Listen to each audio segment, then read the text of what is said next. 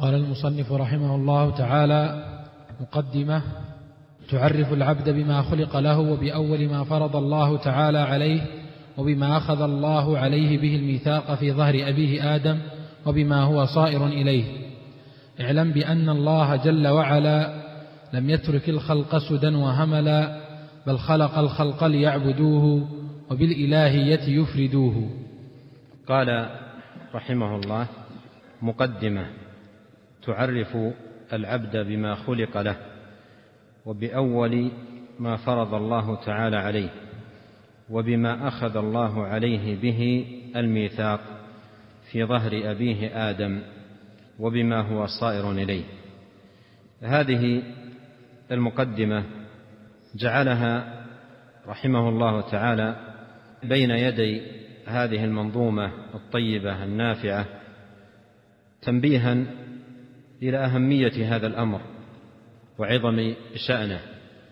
وأنه الأمر الذي خلق الخلق لأجله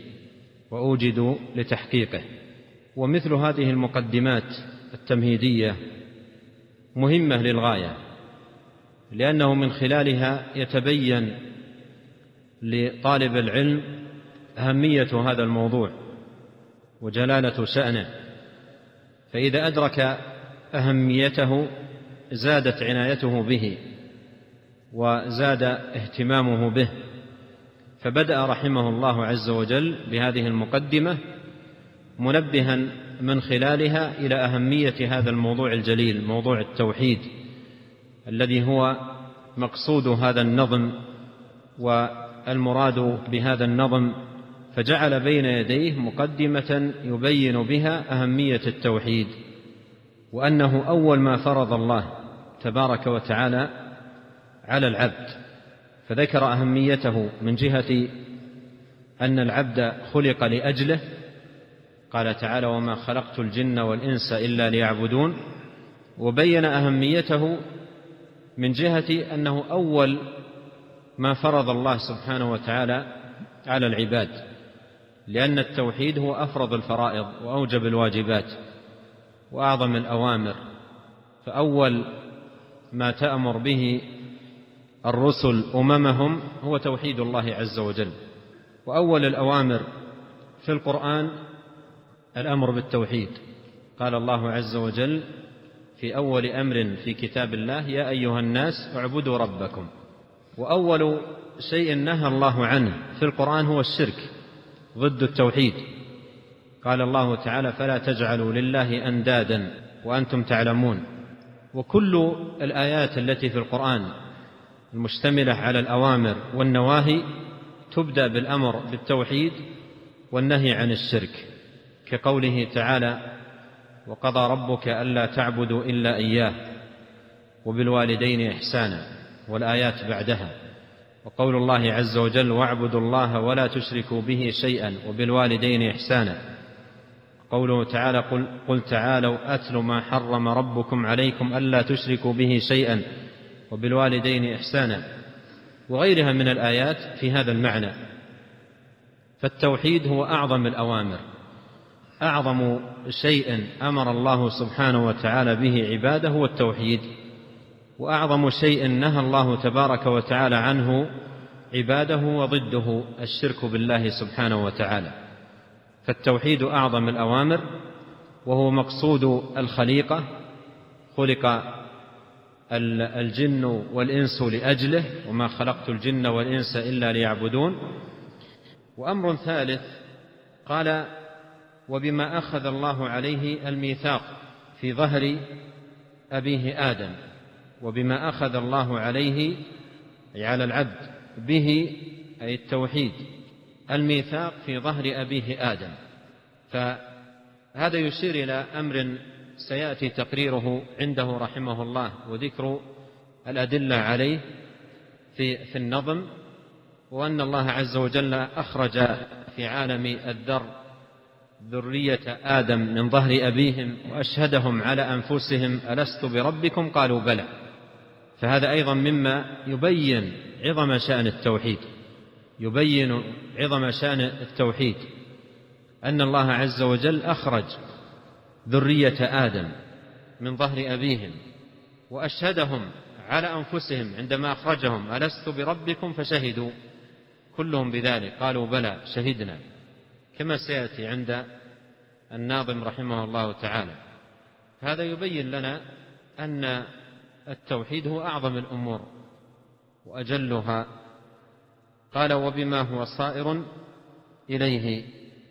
أيضا التوحيد أمره مصيري أمر التوحيد أمر مصيري من كان موحدا فمصيره إلى الجنة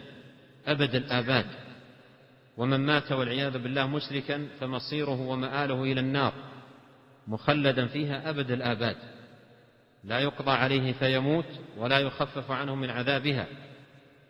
فأمر التوحيد وأمر ضده أمر مصيري إما جنة عرضها كعرض السماء والأرض يخلد فيها الموحد أبد الآباد وإما نار فيها من العذاب الشديد الفظيع ويخلد فيها المشرك أبد الآباد ولا يقضى عليه على المشرك في النار فيموت ولا يخفف على المشرك من عذابها ولا أيضا يعاد إلى الدنيا مرة ثانية ليصحح العمل بل يبقى في النار أبد الآباد فهذا يبين لنا عظم شأن التوحيد وما يترتب عليه من الثمار والآثار العظيمة للموحد في الدنيا والآخرة وأيضا ما يترتب على ضده وهو الشرك بالله من الأخطار والأضرار العظيمة على المشرك في الدنيا والآخرة هذه مقدمة مهمة بين يدي هذا الكتاب أو بين يدي هذا النظم قال رحمه الله اعلم بأن الله جل وعلا لم يترك الخلق سدى وهملا اعلم أيها العبد وكلمة اعلم هذه يؤتى بها للتنبيه ولا سيما على الأمور العظيمة المهمة الجليلة وتأتي في القرآن كثيرا تنبيها إلى الأمور المهمة التي تذكر بعد قوله اعلم ومن ذلكم قوله تعالى فاعلم أنه لا إله إلا الله استغفر لذنبك والآيات في هذا المعنى كثيرة التي فيها الأمر بالعلم بالله وألوهيته وأسمائه وصفاته تقارب الثلاثين آية في كتاب الله جل وعلا فاعلم هذه يؤتى بها بين يدي الأمور العظيمة المهمة تنبيها للسامع وشدا شدا لانتباهه ولهذا بدأ رحمه الله هنا بقوله اعلم أي أيها العبد بأن الله جل وعلا لم يترك الخلق سدى وهملا اعلم أن الله جل وعلا خالق هذه الخليقة وموجد الناس وباري البرية سبحانه وتعالى لم يترك الخلق سدى وهملا قال تعالى أيحسب الإنسان أن يترك سدى أي لا يؤمر ولا ينهى فالله عز وجل منزه عن ذلك لم يخلق الخلق عبثا أو باطلا تنزه ربنا وتقدس عن ذلك ولهذا يقول أولو الألباب ربنا ما خلقت هذا باطلا سبحانك أي ننزهك يا الله فالله ما خلق الخلق باطلا ولا أوجدهم هملا ولا يتركهم سدى أي لا يؤمرون ولا ينهون بل, بل, بل هو سبحانه وتعالى خلق الخلق ليأمرهم وينهاهم وأعظم, وأعظم شيء أمرهم به توحيده وأعظم شيء نهاهم عنه الإشراك به قال اعلم بأن الله جل وعلا لم يترك الخلق سدى وهملا أي لم يتركهم دون أن يأمرهم وأن أن ينهاهم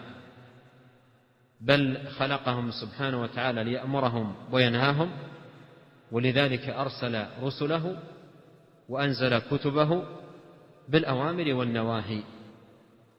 قال بل خلق الخلق ليعبدوه بل خلق الخلق ليعبدوه لم لم يخلقهم سدى ولا هملا بل خلقهم ليعبدوه وبالإلهية يفردوه بل خلقه بل خلق الخلق ليعبدوه وبالإلهية يفردوه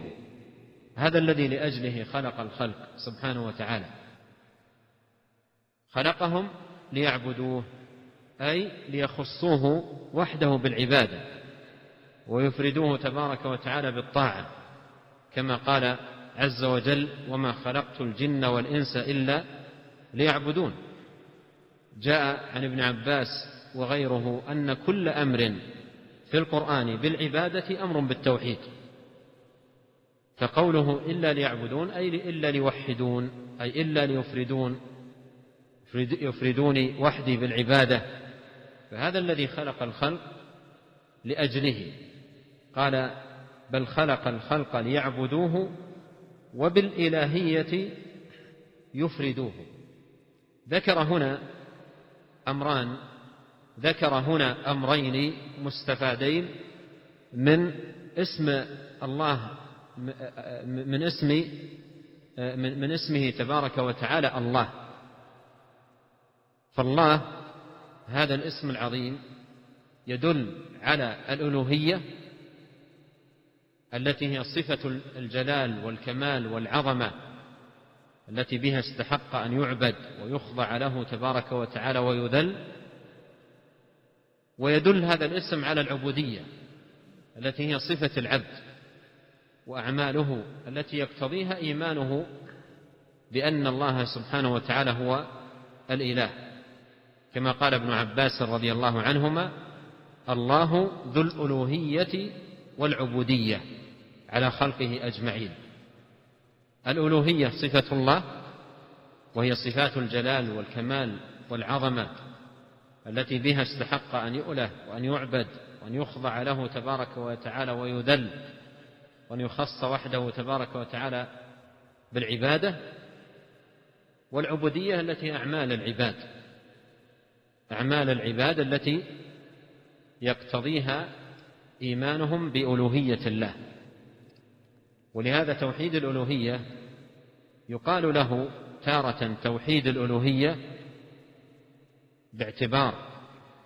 استحقاق الله عز وجل لذلك اختصاصه بذلك سبحانه فهو الإله الحق المعبود بحق ولا معبود بحق سواه ويقال له توحيد العبادة وتوحيد الإرادة وتوحيد القصد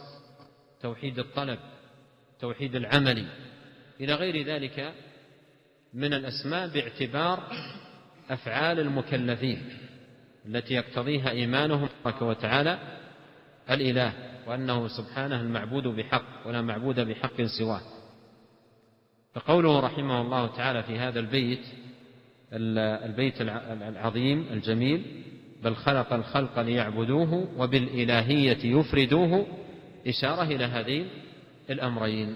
نعم قال رحمه الله أخرج فيما قد مضى من ظهر آدم ذريته كالذر وأخذ العهد عليهم أنه لا رب معبود بحق غيره ذكر هنا رحمه الله تعالى في بيان أهمية التوحيد وعظيم مكانته أن الله عز وجل أخرج فيما قد مضى من ظهر آدم ذريته كالذر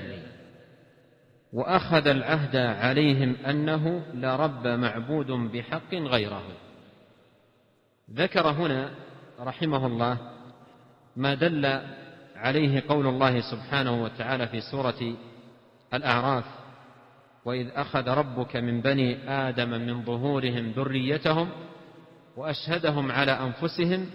ألست بربكم قالوا بلى شهدنا أن تقولوا إن كنا عن هذا غافلين أو تقولوا إنما أشرك آباؤنا من قبل وكنا ذرية من بعدهم أفتهلكنا بما فعل المبطلون وكذلك نفصل الآيات ولعلهم يرجعون وهذه الآية معناها كما قرره جماهير السلف وأهل التفسير أن الله تبارك وتعالى أخرج ذرية آدم بعد خلقه لآدم سبحانه وتعالى وإيجاده له أخرج ذريته من ظهره جميع الذرية اختلف أهل العلم أين كان هذا الإخراج منهم من قال كما جاء عن ابن عباس أنه آه، في في في صعيد عرفة وقيل معاني أو قيل ذكر أماكن أخرى الله أعلم فالله جل وعلا أخرج ذرية آدم أخرجهم كلهم آه، من ظهره وأشهدهم على أنفسهم أشهدهم على أنفسهم بماذا؟ ألست بربكم؟ ألست بربكم أي المستحق لأن أعبد وحدي وأنا أخص بالطاعة وحدي وأن تفردوني بالعبادة قالوا بلى شهدنا الشهادة هنا على التوحيد شهدوا كلهم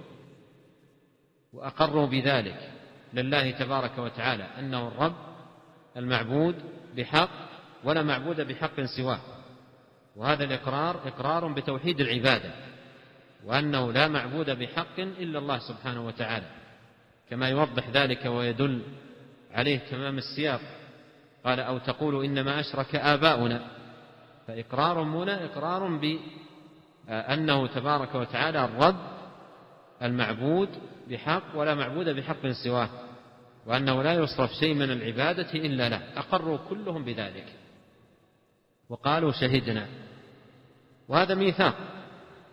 هذا ميثاق أخذه الله سبحانه وتعالى وعهد أخذه الله جل وعلا على الناس على ذرية آدم أجمعين عندما أخرجهم من ظهر أبيهم آدم وقد يقول قائل هنا وما يدري الناس عن هذا العهد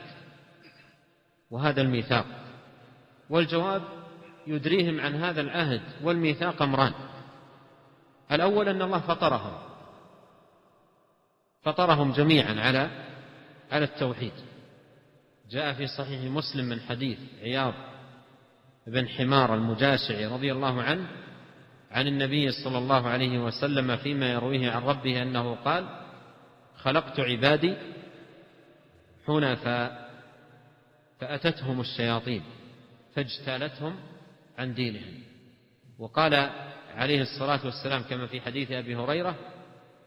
كل مولود يولد على الفطره فأبواه يهودانه أو ينصرانه أو يمجسانه والأمر الثاني الرسل رسل الله لأن الرسل بعثهم الله سبحانه وتعالى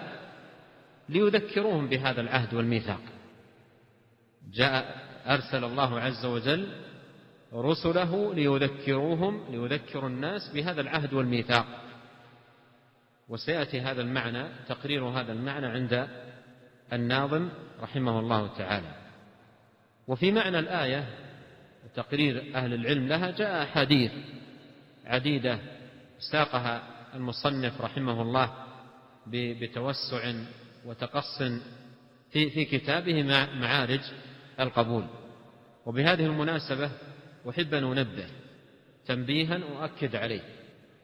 ألا وهو أن هذا الدرس والمذاكرة لهذه المنظومة هي اعتبروها كالتمهيد والتوطئة لقراءة كتابه الحافل وسفره الطيب معارج القبول فهذا الدرس كالتوطئة والتمهيد لقراءة الكتاب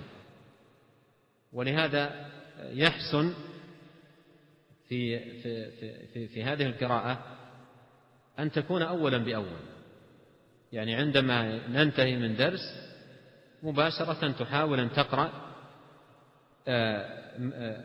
ما قرره رحمه الله حولها حول الأبيات التي شرحت إن تمكنت من ذلك فبها وإلا بعد انتهاء الدورة وفي فرصة قريبة جدا تقرأ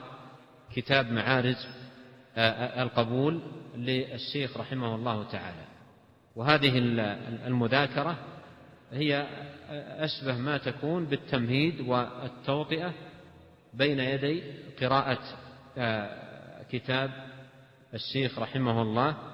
معارج القبول قال أخرجهم قال أخرج فيما قد مضى من ظهري آدم ذريته كالذر أخرج أي الله سبحانه وتعالى فيما قد مضى أي في الزمان الذي قد مضى من ظهر آدم أخرج أي الله في الزمان الذي قد مضى عندما خلق آدم سبحانه وتعالى أخرج من ظهره ذريته أي كلهم أجمعين أخرجهم في عالم عالم الذر ولهذا قال رحمه الله أخرج ذريته كالذر أي كهيئة الذر أخرجهم و و ونثرهم في مكان واحد وأشهدهم تبارك وتعالى على أنفسهم ألست بربكم قالوا بلى جاء في الصحيحين من حديث أنس بن مالك عن النبي صلى الله عليه وسلم أنه قال يقال, يقال للرجل من أهل النار يوم القيامة أرأيت لو كان لك ما على الأرض من شيء أكنت مفتديا به قال فيقول نعم فيقول قد أردت منك أهون من ذلك قد أخذت عليك في ظهر آدم ألا تشرك بي شيئا فأبيت إلا أن تشرك بي أخرجاه في الصحيحين وساق المصنف رحمه الله أحاديث عديدة جدا آه، في هذا المعنى يمكن مطالعتها في كتابه معارج القبول قال واخذ العهد عليهم انه اي اخذ الله سبحانه وتعالى عليهم اي على هؤلاء آه، الذراري الذين اخرجهم انه اي الله لا رب معبود بحق غيره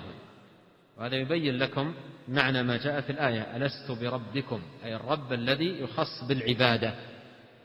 وتصرف العبادة له وحده ولهذا قال أخذ العهد عليهم أنه لا رب معبود بحق غيره لا معبود بحق سواه هذا هو معنى لا إله إلا الله نعم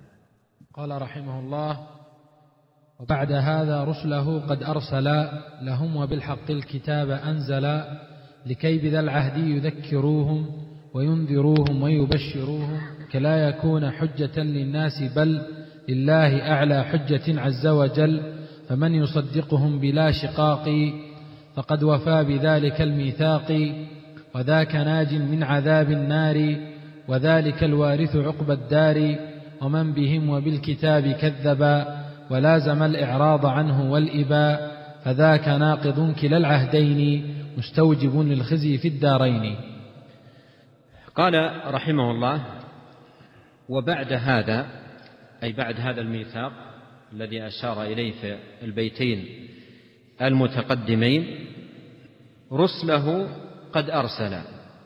وبعد هذا أي بعد أن أخذ الميثاق وأخرج ذرية آدم من ظهره وأشهدهم على أنفسهم بعد هذا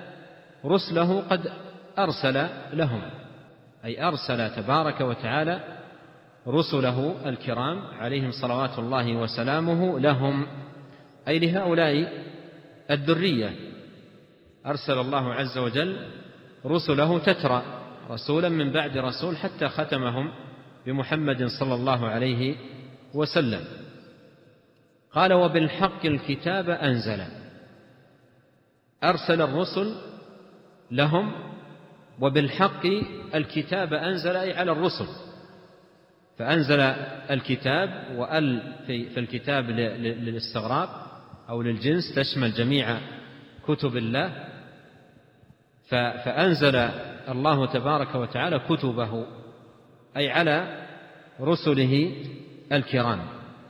فبعد الميثاق أرسل الرسل جل وعلا وأنزل على الرسل كتبه لأجل ماذا قال لكي بذا العهد يذكروهم لكي بذا العهد يذكروهم فالله جل وعلا أرسل الرسل لغاية ولغرض من ذلكم أن يذكروا الناس بالعهد الذي أخذ عليهم في عالم الذر العهد الأول يذكرهم به وقول وقول الناظم هنا لكي بذا العهد يذكروهم فيه جواب سؤال من يقول وما يدري الناس عن هذا العهد وما وما وما يدري الناس عن هذا العهد يدريهم ان الرسل ذكرهم بهذا العهد واخبروهم بذلك وهم صادقون مصدوقون قال لكي بذا العهد اي العهد الذي اخذه الله عز وجل على الناس والميثاق الذي أخذه عليهم يذكرهم أي الرسل يذكر الناس بذلك وأيضا وينذروهم ويبشروهم كما قال سبحانه وتعالى رسلا مبشرين ومنذرين لئلا يكون للناس على الله حجة بعد الرسل فأرسل أرسل الرسل ليذكروا الناس بذاك العهد والميثاق وليكونوا مبشرين ومنذرين مبشرين بالتوحيد وبالجنة لمن أطاع الله عز وجل ووحده ومنذرين من النار ومن الشرك بالله تبارك وتعالى وأن عاقبة المشركين النار والخزي في الدارين قال كي لا يكون حجة للناس بل لله أعلى حجة عز وجل أي إرسال الرسل وإنزال الكتب لئلا يكون آه، للناس حجة وهذا واضح في الآية الكريمة رسلا مبشرين ومنذرين لئلا يكون للناس على الله حجة بعد الرسل أي بعد أن أرسل تبارك وتعالى عليهم أو إليهم رسله ولهذا من يدخل النار يوجه إليه هذا السؤال هل قامت عليك هذه الحجة في قوله تعالى وسيق الذين كفروا إلى جهنم زمرا حتى إذا جاءوها فتحت أبوابها وقال لهم خزنتها ألم يأتكم رسل منكم يتلون عليكم آيات ربكم وأيضا في سورة الملك قال تعالى وللذين كفروا بربهم عذاب جهنم وبئس المصير نعم إذا ألقوا فيها سمعوا لها شهيقا وهي تفور تكاد تميز من الغيظ كلما ألقي فيها فوج سألهم خزنتها ألم يأتكم نذير قالوا بلى فلا يكون لأحد حجة بعد الرسل لا يكون لأحد حجة بعد الرسل ولهذا قال كي لا يكون حجة للناس بل لله أعلى حجة عز وجل وهذا فيه إشارة إلى قوله قل فلله الحجة البالغة فالله سبحانه وتعالى له أعلى حجة لله آه، أعلى حجة عز وجل ثم ذكر أن الناس على قسمين حول هذا الميثاق حول هذا العهد وهذا الميثاق ولزومه أنهم على قسمين قال مبينا القسم الأول فمن فمن يصدقهم بلا شقاق فمن يصدقهم بلا شقاق فقد وفى بذلك الميثاق فمن يصدقهم أي الرسل بلا شقاق أي بلا امتناع ولا معاندة ولا رد ولا رفض فقد وفى بذلك الميثاق من كان مصدقا للرسل مؤمنا بما جاءوا به متبعا لهم مطيعا لاوامرهم منتهيا عما ينهونه عنه من كان كذلك فقد وفى بذلك الميثاق وهذه وهذه وهذا بيان لحال اهل الايمان الذين اكرمهم الله سبحانه وتعالى ومن عليهم بتصديق المرسلين والايمان بهم قال فقد وفى بذلك الميثاق ما ثوابه قال وذاك ناج من عذاب النار وذلك الوارث عقب الدار فذكر القسم الاول وذكر ثوابهم عند الله قال ثواب هؤلاء الذين صدقوا المرسلين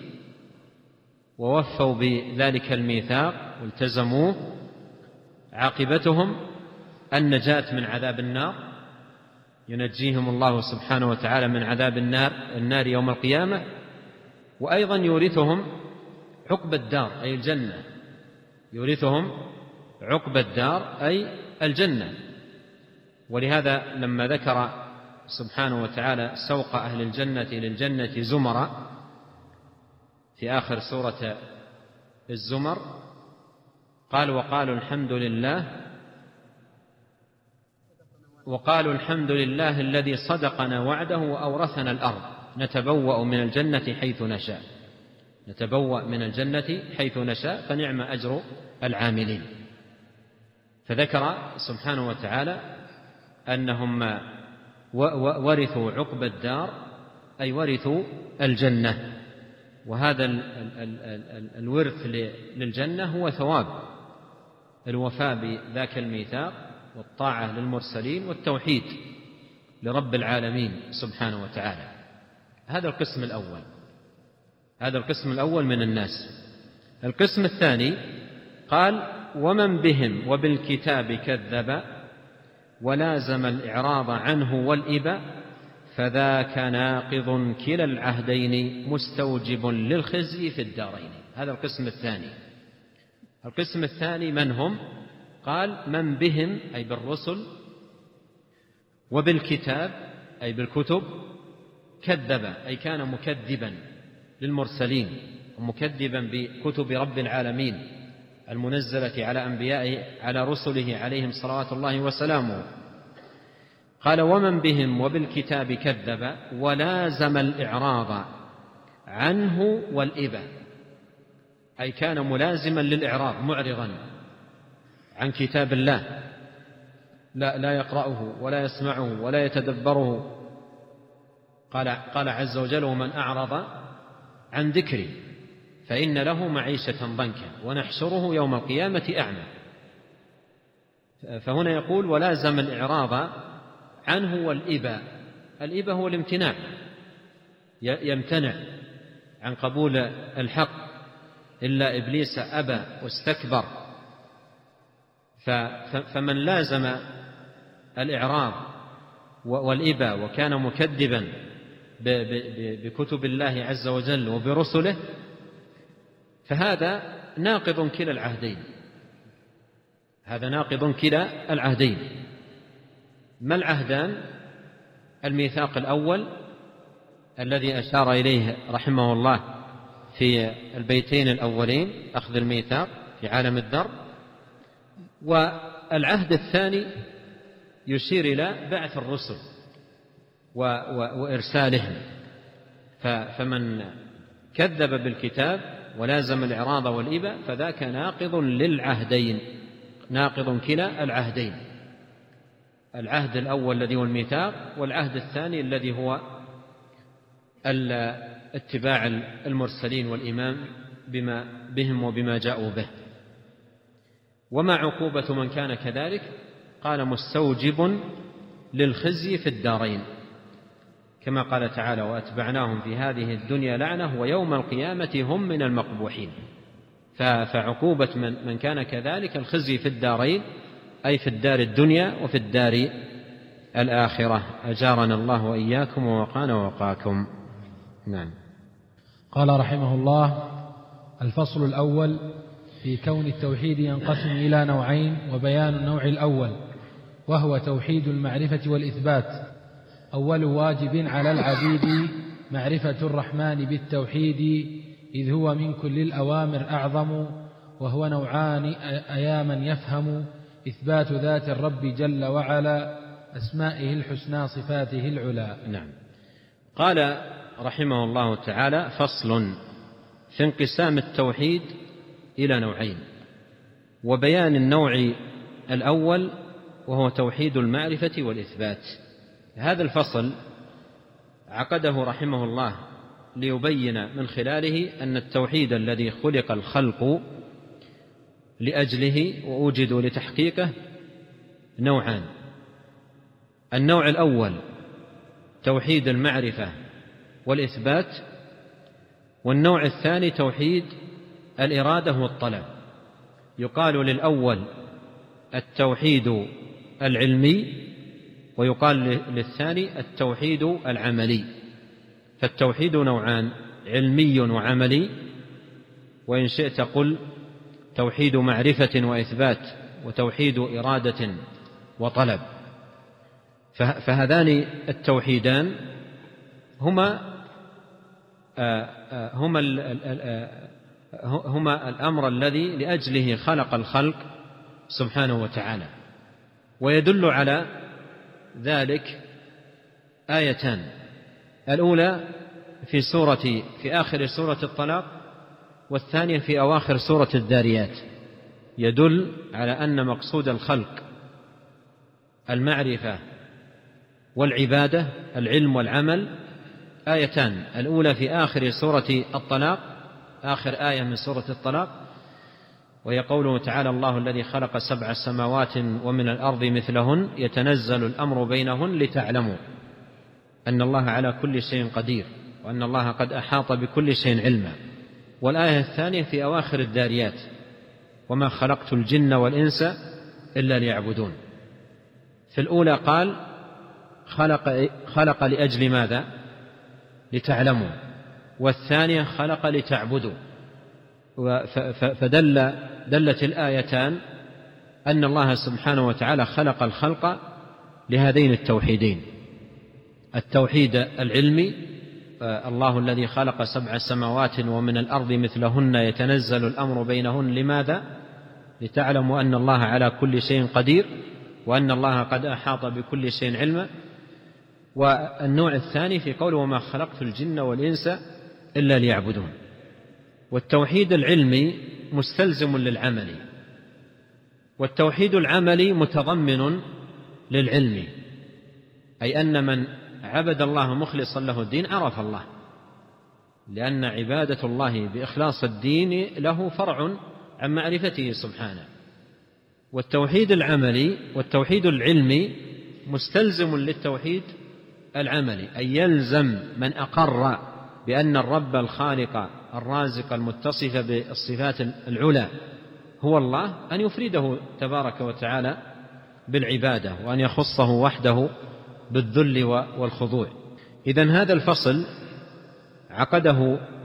الناظم رحمه الله تعالى وغفر له ليبين أن أن التوحيد نوعان آه، نوع في آه، آه، المعرفة والإثبات ونوع في يتعلق بالإرادة والطلب ثم ينبه رحمه الله تعالى أن هذا الفصل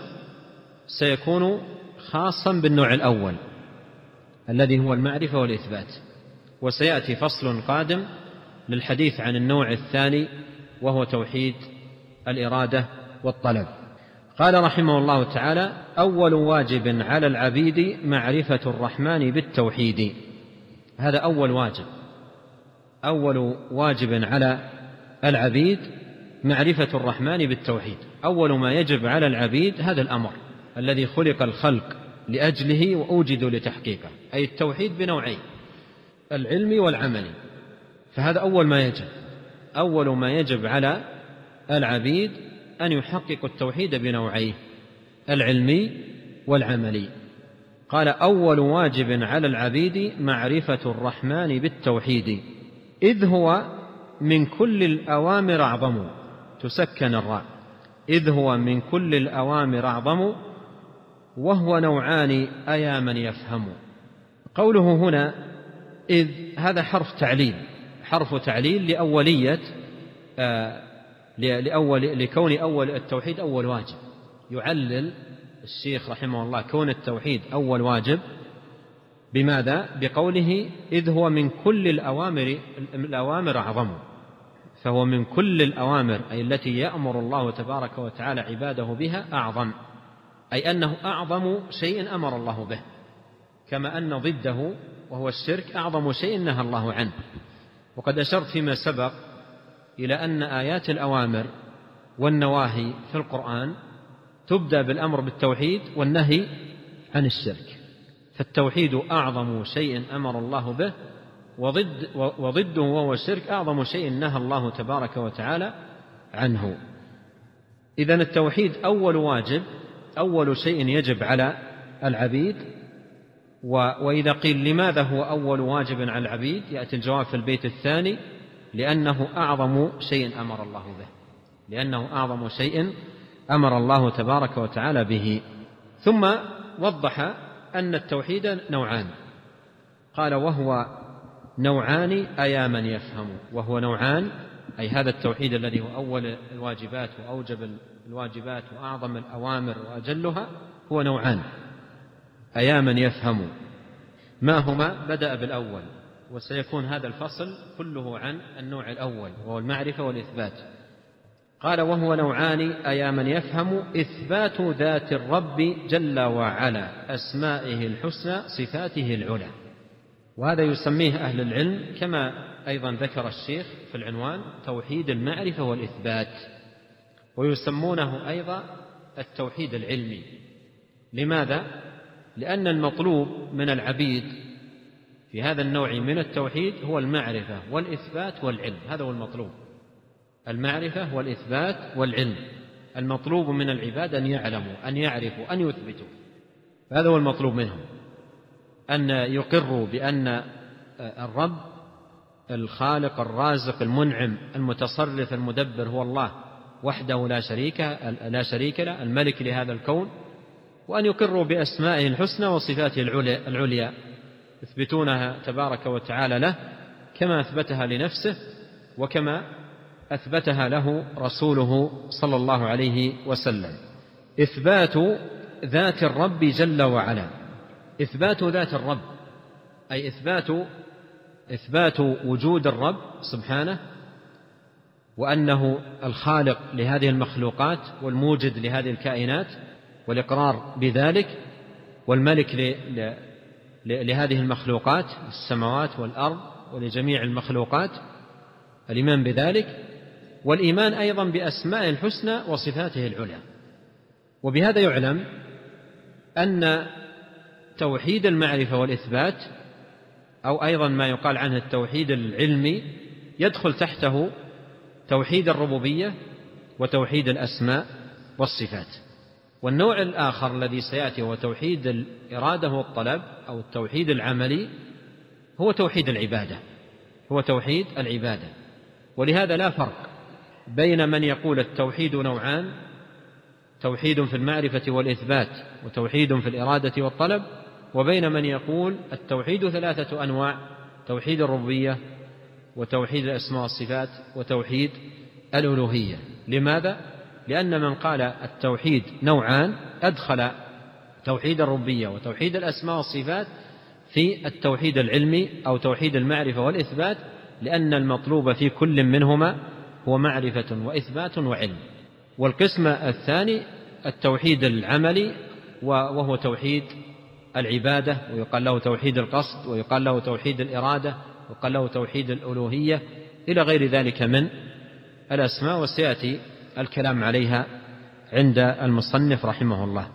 إثبات ذات الرب جل وعلا أسمائه الحسنى صفاته العلى أي وإثبات أسماء الحسنى وإثبات صفاته العلى وتقرير هذا الإجمال يأتي في الأبيات القادمة يعني أجمل هذا التوحيد في هذا البيت وجمعه جمع هذا النوع اللي هو توحيد المعرفة والإثبات في هذا البيت في هذا البيت الواحد إثبات ذات الرب جل وعلا أسمائه الحسنى صفاته العلى وما سيأتي إلى نهاية الفصل كله شرح لهذه الجملة وتفصيل لها نعم قال رحمه الله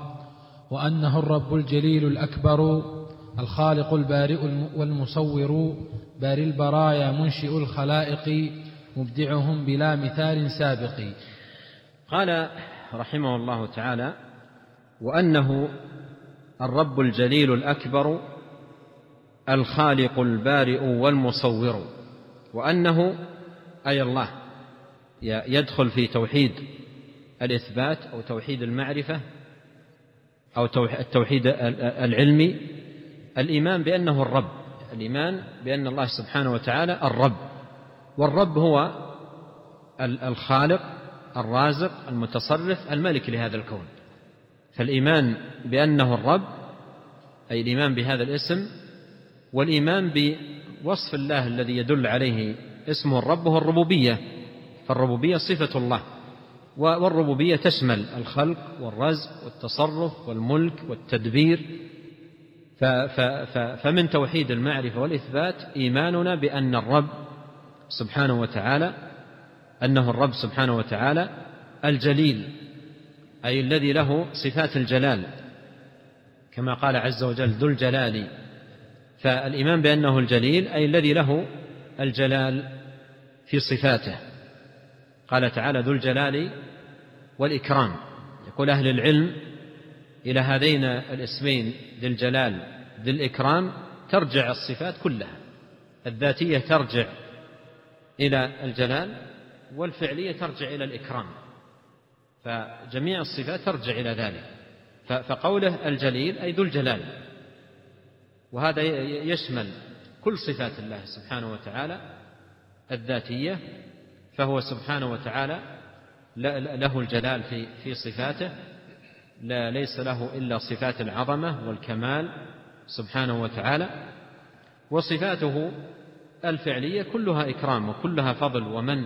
سبحانه وتعالى قال ذو الجلال آه، وانه الرب الجليل الاكبر اي من كل شيء كما يقول المصلي في في صلاته مكررا ذلك مرات الله اكبر آه، أي من كل شيء قال تعالى في القرآن وكبره تكبيرا فهو سبحانه وتعالى الأكبر أي من كل شيء ومعنى قول آه، آه، المصلي والذاكر لله جل وعلا الله أكبر معنى ذلك أي أكبر من كل شيء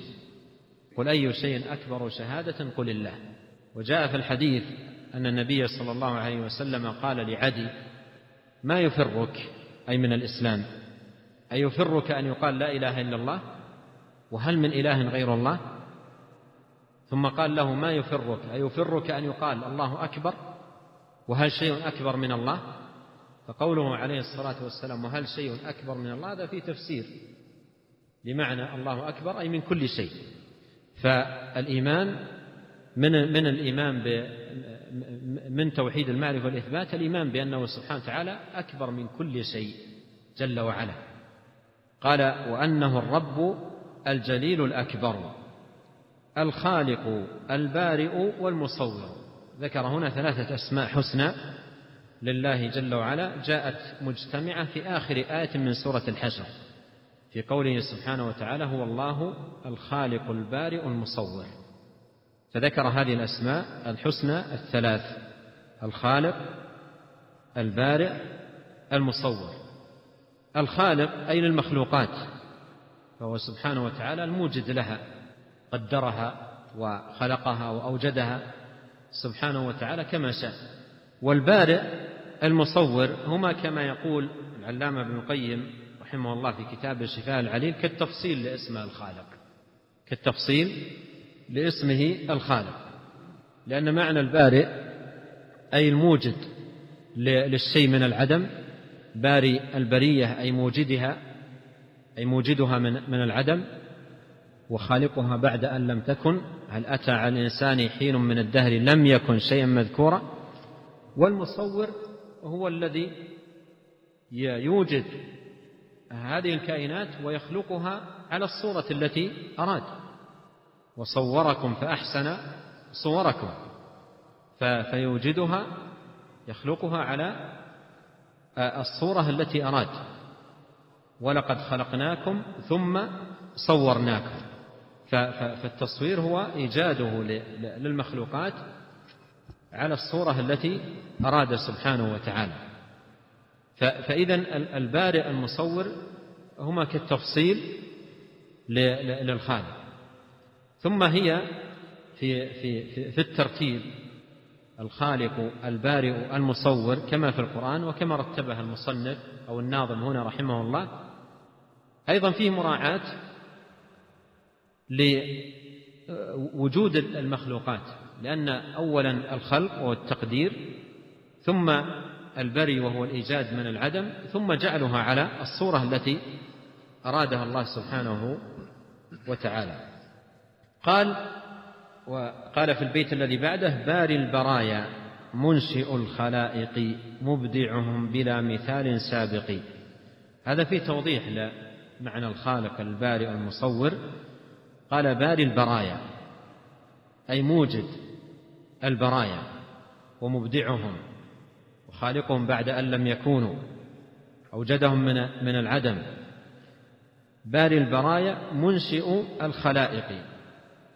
منشئ الخلائق أي موجد الخلائق فهو الذي برأ برى البرية أي الخليقة وأنشأ الخلائق أي أوجدهم سبحانه وتعالى من العدم مبدعهم والمبدع هو الموجد للشيء بلا مثال سابق بديع السماوات والأرض المبدع هو الموجد للشيء بلا مثال سابق ولهذا لما قال مبدعهم ذكر ما يوضح ذلك وهو قوله بلا مثال سابق مبدعهم أي موجدهم تبارك وتعالى بلا مثال سابق نعم قال رحمه الله الأول المبدي بلا ابتداء والآخر الباقي بلا انتهاء ثم ذكر رحمه الله تعالى في, في هذا البيت آه، أن الله تبارك وتعالى الأول بلا ابتداء والآخر بلا انتهاء الأول والآخر كما في قوله تبارك وتعالى في في في سورة الحديد هو الأول والآخر والظاهر والباطن وهو بكل شيء عليم وتفسير ذلك جاء في حديث النبي عليه الصلاة والسلام الذي كان يقوله عليه الصلاة والسلام إذا أوى إلى فراشه لينام كان يقول عليه الصلاة والسلام اللهم رب السماوات السبع ورب الأرض ورب العرش العظيم ربنا ورب كل شيء ومليكه خالق الحب والنوى منزل التوراة والإنجيل والفرقان أعوذ بك من شر كل دابة أنت آخذ بناصيتها اللهم أنت الأول فليس قبلك شيء وأنت الآخر فليس بعدك شيء وأنت الظاهر فليس فوقك شيء وأنت الباطن فليس دونك شيء اقض عني الدين وأغنني من الفقر ففسر النبي عليه الصلاه والسلام في هذا الحديث او في هذا الدعاء الاول بالذي لا شيء قبله والاخر اي الذي لا شيء بعده ولهذا قال الناظم هنا الاول بلا ابتداء الاول بلا ابتداء اي انه سبحانه وتعالى اولي ليس لاوليته ابتداء ليس لاوليته ابتداء واخر ليس لاخريته تبارك وتعالى انتهاء فهو أول تبارك وتعالى أي بلا ابتداء وآخر بلا بلا انتهاء آه الأول بلا ابتداء هذا يتعلق في الأزل والآخر بلا انتهاء هذا يتعلق فيما لم يزل فهو سبحانه وتعالى أول بلا ابتداء وآخر بلا انتهاء وذكر أيضا أنه المبدي في البيت الأول قال الأول المبدي بلا ابتداء المبدي أي الذي آه، أوجد آه، هذه آه، هذه المخلوقات يبدئ ويعيد يبدئ هذه المخلوقات أي بدأ خلقها وإيجادها بلا مثال سابق وبعد فنائها يعيدها تبارك وتعالى مرة ثانية فهو سبحانه وتعالى المبدئ والمعيد المبدئ الذي يبدأ الخلق والمعيد الذي يعيده المبدئ الذي يبدأ الخلق ويوجد الخلق بلا مثال سابق والمعيد هو الذي يعيد الخلق مرة ثانية قال الأول المبدي بلا ابتداء والآخر الباقي الباقي هذا تفسير للآخر وتوضيح لمعناه وفي القرآن يقول الله سبحانه وتعالى ويبقى آه، كل من عليها فان ويبقى وجه ربك ذو الجلال والإكرام نعم قال رحمه الله الأحد الفرد القدير الأزلي الصمد البر المهيمن العلي علو قدر وعلو الشان علو قهر وعلو الشان جل عن الأضداد والأعوان كذا له العلو والفوقية على عباده بلا كيفية ثم ذكر رحمه الله تبارك وتعالى جملة من الأسماء الحسنى لله تبارك وتعالى وأيضا ما يخبر عن الرب تبارك وتعالى به مما تدل عليه أسماءه وصفاته قال الأحد الفرد الأحد هذا اسم من أسماء الله تبارك وتعالى الحسنى والفرد يخبر عن الله تبارك وتعالى به وهو بمعنى الأحد فالأحد الفرد أي المتوحد تبارك وتعالى بصفات الجلال والكمال والعظمة المتفرد بخلق هذه المخلوقات وإيجادها من العدم لا شريك له الواحد في أسمائه وصفاته تبارك وتعالى لا شبيه له ولا مثيل قل هو الله احد الله الصمد لم يلد ولم يولد ولم يكن له كفوا احد فالاحد اي الذي لا شبيه له ولا نظير ولا شريك له في الوهيته ولا في ربوبيته سبحانه وتعالى ولا في شيء من اسمائه وصفاته القدير الذي له القدره الكامله التامه على كل شيء كما قال سبحانه وتعالى إن الله على كل شيء قدير فالقدير أي الذي له القدرة الشاملة فهو تبارك وتعالى قدير على كل شيء فنؤمن بأحديته ونؤمن بقدرته قدرته تبارك وتعالى الشاملة التي يدل عليها اسمه تبارك وتعالى القدير ونؤمن بأنه تبارك وتعالى الأزلي أي بذاته تبارك وتعالى وأسمائه وصفاته بلا ابتداء فهو سبحانه وتعالى لم يزل ولا يزال كاملا بذاته وأسمائه وصفاته جل وعلا أول بلا ابتداء آخر بلا بلا انتهاء الصمد وهذا اسم من أسمائه تبارك وتعالى الحسنى وهو, وهو يدل على صمديته جل وعلا والصمد هذا من الأسماء الحسنى الدالة على معان كثيرة لأن من الأسماء الحسنى ما هو دال على معنى مفرد مثل العليم العلم السميع السمع البصير البصر ومنها ما هو دال على معان عديدة لا على معنى مفرد كالسيد والصمد والحميد والمجيد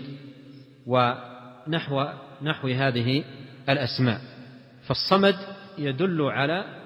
صمدية الله تبارك وتعالى وفي ذلك يقول ابن عباس في معنى الصمد قال هو السيد الذي قد كمل في سؤدده الشريف الذي كمل في شرفه العظيم الذي كمل في عظمته الحليم الذي كمل في حلمه العليم الذي كمل في علمه الى اخر كلامه رضي الله عنه فالصمد يدل على كمال الله تبارك وتعالى في أسمائه وصفاته كماله في علمه في قدرته في في في سمعه في بصره في جميع صفاته سبحانه وتعالى والعرب كانت تطلق على على أشرافها وذوي السيادة فيها بالصمد تطلق عليه الصمد والله عز وجل الصمد الذي كمل في في صفاته والصمد الذي تصمد إليه الخلائق بمعنى ترجع إليه سبحانه وتعالى وأيضا يدل هذا الاسم على غنى الله عن المخلوقات ويدل أيضا على افتقار المخلوقات كل كلها إلى الله سبحانه وتعالى في كل حاجاتها قال البر وهذا اسم من أسمائه تبارك وتعالى الحسنى وقد جاء في القرآن إن كنا ندعوه من قبل إنه هو البر الرحيم والبر هذا الاسم يدل على سعة بره أي إحسانه وفضله وعظيم انعامه جل وعلا البر العام للمخلوقات كلها بالايجاد والامداد ونحو ونحو ذلك من العطايا والمنن وايضا البر الخاص باوليائه واصفيائه بان هداهم للايمان وان وفقهم لهذا الدين وان جعلهم من اهل طاعته وعبادته ثم يكرمهم يوم القيامه بدخول جنته البر المهيمن وهذا اسم أيضا جاء في في القرآن في آه، آية الحشر آه، آه، قال قال تبارك وتعالى هو الله الذي لا إله إلا هو الملك القدوس السلام المؤمن المهيمن والمهيمن هو الرقيب المطلع على العباد الشهيد عليهم الذي احاط بهم علما سبحانه وتعالى واحصى كل شيء عددا ولا تخفى عليه تبارك وتعالى خافيه في الارض ولا في السماء المهيمن العلي وهذا الاسم ايضا ثابت في القران وهو العلي العظيم ومن اسماء الله تبارك وتعالى الحسنى وهو يدل على علو الله تبارك وتعالى يقول الناظم رحمه الله مبينا معنى العلي وما يدل عليه قال علو قهر وعلو الشان جل عن الأضداد والأعوان كذا له العلو والفوقية على عباده بلا كيفية فهذان البيتان شرح فيهما اسم الله العلي شرح فيهما اسم الله العلي وأن هذا الاسم يدل على ثبوت معاني العلو الثلاثة لله تبارك وتعالى علو القدر وعلو القهر وعلو الذات هذه المعاني الثلاثة للعلو كلها ثابتة لله سبحانه وتعالى يدل عليها اسمه العلي والأعلى والمتعال هذه كلها تدل على علو الله ذاتا وقدرا وقهرا ولهذا قال رحمه الله في تبيينه لهذا الاسم قال علو قهر هذا النوع الأول كما قال عز وجل وهو القاهر فوق عباده وعلو الشأن علو الشأن أي علو القدر والمكانة علو علو قهر وعلو الشأن وعلو السان يدل عليه قول الله عز وجل وما قدر الله حق قدره وقول الله تعالى ما لكم لا ترجون لله وقارا فهو له علو القهر هذا الأول وله علو الشأن هذا الثاني جل عن الأضداد والأعوان وهذا تنبيه لطيف جدا في في توضيح علو الشأن لأن من يجعل لله ضدا وشريكا وعوينا هذا ما قدر الله حق قدره لم يثبت علو قدر الله من يجعل مع الله الشركاء ولهذا قال الله سبحانه وتعالى وما قدر الله حق قدره والأرض جميعا قبضته يوم القيامة والسماوات مطويات بيمينه سبحانه وتعالى عما يشركون فالذي يجعل أو يثبت مع الله الشركاء والأنداد هذا ما قدر الله سبحانه وتعالى حق قدره نظير هذه في سورة قول الله سبحانه وتعالى يا أيها الناس ضرب مثل فاستمعوا له إن الذين تدعون من دون الله لن يخلقوا ذبابا ولو اجتمعوا له وإن يسلبهم الذباب شيئا لا يستنقذوه منه ضعف الطالب والمطلوب ثم قال ما قدر الله حق قدره أي الذي يجعل مع الله الشركاء والأنداد والأعوان والنظر هذا ما أثبت لله علو القدر كما قال تعالى ما قدر الله حق قدره ثم ذكر النوع الثالث وهو في قوله كذا له العلو والفوقية على عباده بلا كيفية وهذا علو الذات علو الذات على المخلوقات وانه سبحانه وتعالى علي بذاته على مخلوقاته كذا له العلو والفوقيه الفوقيه بمعنى العلو الفوقيه بمعنى العلو فهو, فهو سبحانه وتعالى له العلو والفوقيه على عباده اي انه سبحانه وتعالى بذاته علي على مخلوقاته مستو على عرشه بائن من خلقه جل وعلا فهذا من من معاني العلو إذا اسم الله العلي يثبت منه معاني العلو الثلاثة لله علو القهر وعلو الشأن وعلو الذات وعلو الذات وعلو الذات بينه في في هذا البيت الأخير قال كذا له العلو والفوقية على عباده بلا كيفية وقوله بلا كيفية هذا يقال في جميع الصفات في العلو وفي غيره تثبت لله كما جاءت وتمر كما وردت وقوله بلا كيفية أي نعلمها هذا هو المراد قوله بلا كيفية أي نعلمها أما علو الله سبحانه وتعالى له كيفية يعلمها هو سبحانه وكل صفاته لها كيفية يعلمها هو سبحانه وتعالى فلا تنفى الكيفية نفي وجود وإنما تنفى الكيفية نفي علم علم نفي علم منا بها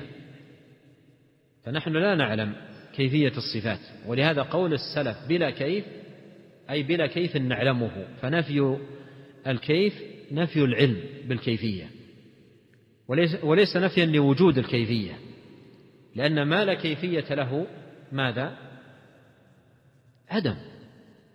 ولهذا الإمام مالك رحمه الله قال الكيف مجهول ولم يقل معدوم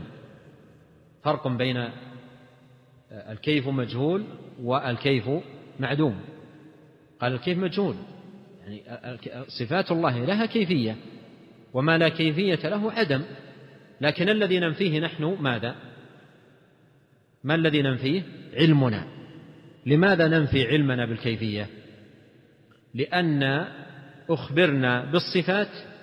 ولم نخبر بكيفياتها ولهذا اثبات اهل السنه والجماعه للصفات اثبات وجود لا اثبات تكييف اثبات وجود نحن نثبت وجود الصفات اليد السمع العلو البصر النزول الى غير ذلك من صفات الله نثبتها نثبت وجودها أما كيفيتها لا نعلمها ننفي علمنا بالكيفية لأن أخبرنا بالصفات ولم نخبر بكيفيتها نعم قال رحمه الله ومع ذا مطلع إليهم بعلمه مهيمن عليهم وذكره للقرب والمعية لم ينفي للعلو والفوقية فإنه العلي في دنوه وهو القريب جل في علوه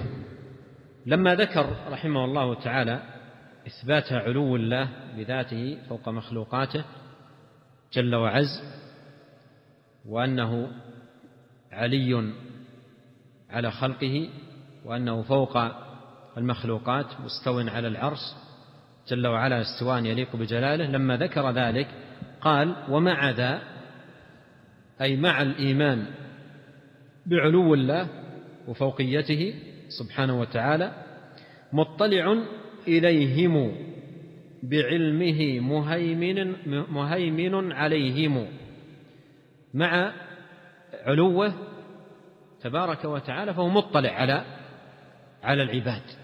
مطلع عليهم كما جمع سبحانه وتعالى بين علوه واطلاعه وعلمه بالعباد وأنه معهم بعلمه جمع بين ذلك في آيات كثيرة بل تابعوا آيات الاستواء الواردة في القرآن وهي في سبعة مواضع في سبعة مواضع أظنها والله أعلم كلها أو جلها فيها الجمع بين الاستواء واطلاع الله على على آه، على العباد في سورة الرعد قال الله الذي رفع السماوات بغير عمد ترونها ثم استوى على العرش ثم بعدها بايات قال الله يعلم ما تحمل كل انثى وما تغيض الارحام وما تزداد وفي سوره السجده قال الله الذي خلق السماوات والارض وما بينهما في سته ايام ثم استوى على العرش ثم بعدها بايات قال ماذا لا في سوره السجده في سورة ذلك عالم الغيب والشهادة العزيز الرحيم ذلك عالم الغيب والشهادة العزيز الرحيم في سورة طه قال الرحمن على العرش استوى ثم ثم قال له ما في السماوات يعلم ما في السماوات وما في الأرض وما بينهما وما تحت الثرى فذكر الاستوى وذكر الاطلاع على في سورة الحديد سورة الحديد قال قال سبحانه وتعالى هو الذي خلق السماوات والأرض في ستة أيام ثم استوى على العرش يعلم ما يلج في الأرض في الأرض وما يخرج منها وما ينزل من السماء وما يعرج فيها وهو معكم أي بعلمه واطلاعه سبحانه وتعالى إذا نحن نؤمن بأن الله فوق مخلوقاته مستو على عرشه استواء يليق بجلاله ومع ذلك نؤمن بأنه مطلع على عليهم وهذا معنى قول الناظم ومع ذا مطلع إليهم بعلمه مهيمن عليهم فهو مع علوه مطلع إليهم أي إلى العباد يراهم لا تخفى عليه تبارك وتعالى منهم خافية يرى جل وعلا من فوق سبع السماوات دبيب النملة السوداء على الصخرة الصماء في الليلة الظلماء ويرى جريان الدم في عروقها وكل جزء من أجزائها لا يخفى عليه تبارك وتعالى خافية في الأرض ولا في السماء مطلع إليهم أن يراهم تبارك وتعالى أجمعين كل المخلوقات لا يخفى عليه تبارك وتعالى منهم شيء بعلمه مهيمن عليهم مطلع عليهم بعلمه ومطلع عليهم أيضا برؤيته جل وعلا يراهم وأحاط علمه تبارك وتعالى بهم أحاط بكل شيء علما وأحصى كل شيء عددا ومهيمن عليهم وقد مر معنا آه، اسم الله تبارك وتعالى المهيمن ومعناه قال وذكره أي سبحانه وتعالى للقرب والمعيه لم ينفي للعلو والفوقيه وذكره للقرب والمعيه لم ينفي للعلو والفوقيه وهذا فيه ان علو الله سبحانه وتعالى لا ينافي قربه ومعيته لا منافاة لأن هذا حق وهذا حق وهذا ثابت وذاك ثابت العلو والفوقية ثابت في النصوص والقرب والمعية أيضا ثابتة المعية سواء العامة التي هي معية الاطلاع والعلم كما هو مبين في البيت الأول أو المعية الخاصة التي هي التأييد والحفظ والتوفيق لا تحزن إن الله معنا إنني معكما أسمع وأرى هذه المعية الخاصة إن الله مع الذين اتقوا والذين هم محسنون فهذه المعية العامة والخاصة لا تنافي العلو وأيضا القرب قربه من أوليائه سبحانه وتعالى وأصفيائه قربه من العابدين وقربه من الداعين وإذا سألك عبادي عني فإني قريب أجيب دعوة الداعي إذا دعان هذا لا ينافي علو الله سبحانه وتعالى ولا فوقيته لأن هذا حق وهذا حق قال فإنه العالي في فإنه العلي في دنوه وهو القريب جل في علوه فإنه العلي في دنوه وهو القريب جل في علوه جاء عن بعض السلف أنه قال في في وصف الله قال العالي في في دنوه الداني في علوه أي أن علو الله سبحانه وتعالى لا ينافي قربه ودنوه من عباده كيف شاء سبحانه وتعالى فكل ما ثبت في النصوص فهو حق نؤمن به كما جاء ونثبته كما ورد قال فإنه العلي في دنوه وهو القريب جل في علوه نعم قال رحمه الله حي وقيوم فلا ينام وجل أن يشبهه الأنام لا تبلغ الأوهام كنه ذاته ولا يكيف الحج ولا يكيف الحجا صفاته ثم ذكر رحمه الله هنا بعض أسماء الله وصفاته سبحانه قال حي وقيوم كما قال الله في أعظم آية في القرآن الله لا إله إلا هو الحي القيوم الحي أي الذي له الحياة الكاملة الحياة التي لم تسبق بعدم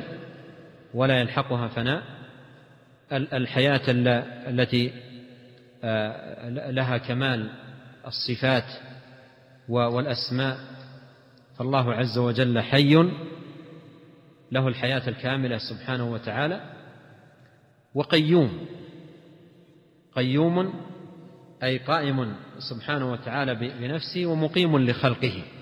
ولهذا قال أهل العلم أن اسم الله تعالى القيوم يدل على كمال الغنى وكمال القدرة كمال الغنى لأنه قائم بنفسه والقدرة لأنه قائم بخلقه أفمن هو قائم على كل نفس بما كسبت ولهذا قال أهل العلم أن أسماء الله أن صفات الله ترجع إلى هذين الاسمين إلى الحي ترجع الصفات الذاتية وإلى القيوم ترجع الصفات الفعلية قال حي وقيوم فلا ينام كما قال تبارك الله لا إله إلا هو الحي القيوم لا تأخذه سنة ولا نوم فهو تبارك وتعالى حي قيوم آه، آه، لا ينام أي منزه عن النوم قال صلى الله عليه وسلم إن الله لا ينام ولا ينبغي له أن ينام وجل أن يشبهه الأنام وجل أي تنزه وتقدس سبحانه وتعالى أن أن يشبهه الأنام أي أن يشبهه أحد من المخلوقات فهو منزه عن ذلك لا يشبه أحدا من خلقه ولا يشبهه أحد من خلقه فالتشبيه باطل بنوعين تشبيه نوعان تشبيه للمخلوق بالخالق وتشبيه للخالق بالمخلوق وكل من التشبيهين باطل لا يشبهه الأنام لا يشبهه الأنام أي لا يشبهه تبارك وتعالى أحد من من خلقه فهو منزه جل وعلا عن الشبيه والنظير جل وعلا قال آه، وجل أن يشبهه الأنام قال تعالى ليس كمثله شيء وقال تعالى هل تعلم له سميا وقال تعالى فلا تضربوا لله الأمثال وقال تعالى ولم يكن له كفوا أحد لا تبلغ الاوهام كنه ذاته ولا يكيف الحجى صفاته ايضا هذا امر ينبه عليه رحمه الله فيما يتعلق باوصاف الله عز وجل وذاته يقول الاوهام يعني الافهام والعقول لا تبلغ اي لا يمكن ان تصل الى معرفه كنه الذات لا يمكن ان تصل الى الى ذلك فالعقول قاصرة وكالة وعاجزة أن تبلغ كنه ذاته وإذا كانت العقول عاجزة عن أن تبلغ كنه كثير من المخلوقات فكيف بخالقها ومبدعها سبحانه وتعالى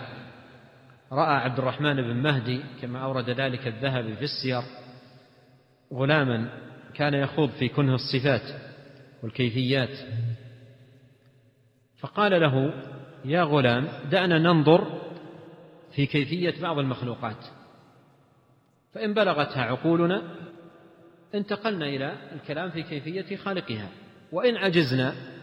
أو عجزت عقولنا فنحن عن كيفية صفات خالقها أعجز وافق قال له أخبرني عن ملك من الملائكة له ستمائة جناح أين هذه الأجنحة فانبهر قال لا أنا أهون عليك أخبرني عن ملك من الملائكة له ثلاث أجنحة ولأجنحة مثنى وثلاث ورباع له ثلاث أجنحة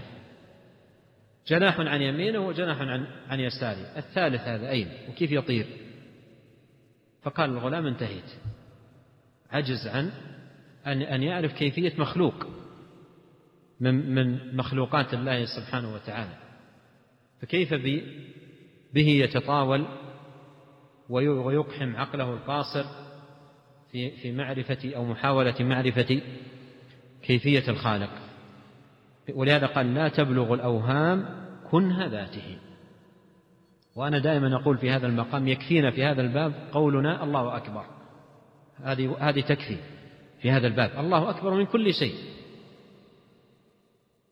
ومن ذلكم أكبر من كل شيء تقدره من الكمال في عقلك وفي ذهنك أكبر من ذلك سبحانه وتعالى مهما قدرت من الكمال والجلال والعظمة في الصفات وقدرته في ذهنك وزعمت أنه وصف لله الله أكبر من ذلك أكبر من كل شيء قال لا تبلغ الأوهام كنه ذاته ولا يكيف الحجة الحجة هو العقل صفاته العقل ما يمكن أن يعرف كيفية صفات الله تبارك وتعالى لا يمكن للعقل أن يعرف كيفية صفات الله ولهذا الإمام مالك رحمه الله لما قال له الرجل الرحمن على العرش استوى كيف استوى